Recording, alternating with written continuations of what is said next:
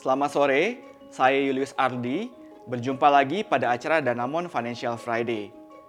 Bulan Juni lalu, euforia meningkat karena pelonggaran PSBB, di mana kita bisa mulai beraktivitas walaupun tidak senormal sebelumnya.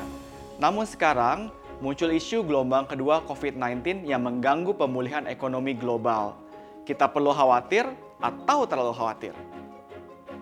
Dengan dibukanya aktivitas masyarakat, tentunya akan meningkatkan potensi penyebaran COVID-19. Namun saat ini negara-negara sudah lebih siap dengan menerapkan protokol kesehatan sejalan dengan himbauan dari WHO. Sebelum vaksin virus ditemukan, rasanya kita perlu waspada terhadap gelombang kedua ini dan mengikuti himbauan pemerintah. Di Indonesia, sekitar 676,5 triliun rupiah akan digelontorkan pemerintah untuk menahan laju perlambatan ekonomi. Walaupun ekonomi turun, posisi Indonesia masih lebih baik dibandingkan dengan negara-negara lain. Tiga sektor yang paling terdampak negatif karena pandemi ini adalah pariwisata, penerbangan dan kemaritiman, serta otomotif. Sedangkan tiga sektor yang paling terdampak positif adalah pengolahan makanan, farmasi, dan jasa kesehatan. Penemuan vaksin COVID-19 merupakan solusi untuk mengatasi krisis ini. Namun sikap pemerintah, industri, dan masyarakat dengan kebiasaan baru merupakan kunci dari pergerakan ekonomi Indonesia ke depannya. Pasar obligasi saat ini masih cukup menarik di Indonesia.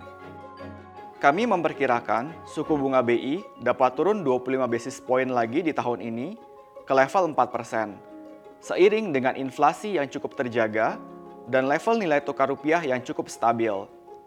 Kami memperkirakan inflasi masih akan berada di level rendah hingga akhir 2021. Dari segi aliran dana, asing hanya melakukan net outflow obligasi negara sebanyak 16% dari total holding asing di krisis sekarang. Lebih baik dari level krisis 2008 sebesar 24%. Bank sentral di berbagai negara maju juga masih aktif dalam memberikan likuiditas tambahan ke pasar. Hal tersebut dapat menggarisbawahi potensi dana asing kembali ke Indonesia dengan penanganan COVID-19 yang lebih baik. Apabila dibandingkan dengan negara investment grade lain, imbal hasil obligasi Indonesia 10 tahun masih cukup menarik di 7,2 persen. Perlu dicatat bahwa imbal hasil obligasi dunia terus turun dan 80% obligasi tersebut memiliki imbal hasil 2% atau di bawah itu dan negatif. Ketika kondisi mulai stabil, investor akan kembali mencari imbal hasil yang lebih tinggi. Hal ini menggarisbawahi menariknya imbal hasil obligasi Indonesia. Risiko yang perlu diwaspadai adalah meningkatnya ketegangan antara Amerika dengan China, terutama menjelang pemilu di Amerika, serta masih tingginya penyebaran COVID-19 di kala pembukaan ekonomi. Kami melihat pasar saham, terutama pasar negara berkembang, sudah cukup menarik dengan pertimbangan yang pertama, kepemilikan investor di pasar saham masih belum pulih, berbanding terbalik dengan pasar obligasi. Kedua, prospek pelemahan US dollar akan berimplikasi ke penguatan saham seiring dengan korelasi negatif antara dua variabel ini. Dan yang ketiga, valuasi negara berkembang mulai terlihat menarik, terutama negara yang dianggap memiliki nilai tambah di Asia, yang mulai mengalami inflow sejak Juni 2020. Meskipun demikian, kinerja IHSG masih lagging dan minim support dari investor asing dibandingkan indeks regional maupun pasar obligasi. Hal ini menyebabkan valuasi IHSG masih cukup murah dibandingkan dengan historis maupun indeks regional.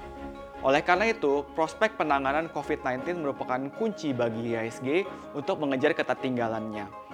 Hal ini tentu saja merupakan kesempatan yang baik untuk kita menambah porsi investasi.